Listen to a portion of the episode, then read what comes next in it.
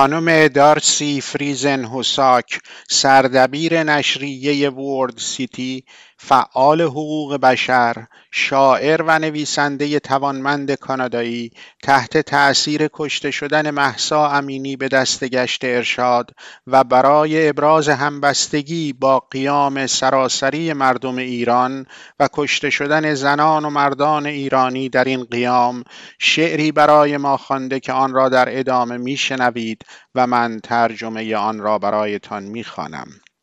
دارسی فریزن هوساک این شعر را از راست به چپ مطابق خط فارسی نوشته تا نشانه ای باشد از همبستگی او با مردم ایران.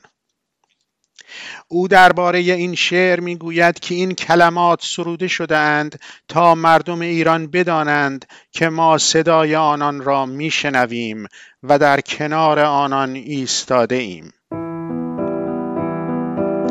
خواهران شعری از دارسی فریزن حساک برای محسا امینی.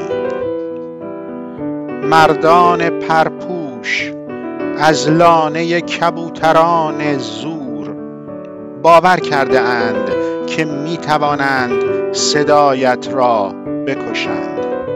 با کشتن یک یا هزاران خواهرت.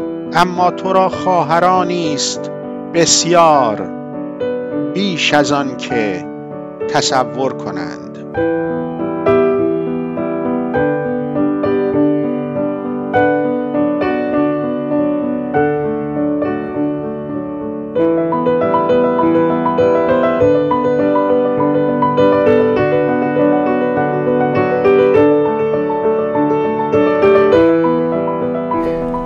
Darcy Friesen Hossack. I'm a novelist and the creator and managing editor of Word City, a global literary journal of social consciousness and solidarity based out of southern Ontario.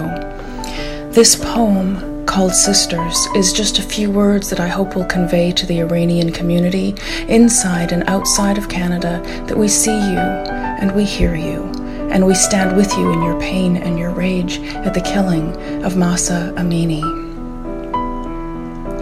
Feathered men in pigeonholes of power believe they can kill your voice by the silence of one or a thousand of your sisters. But you have more sisters than they know.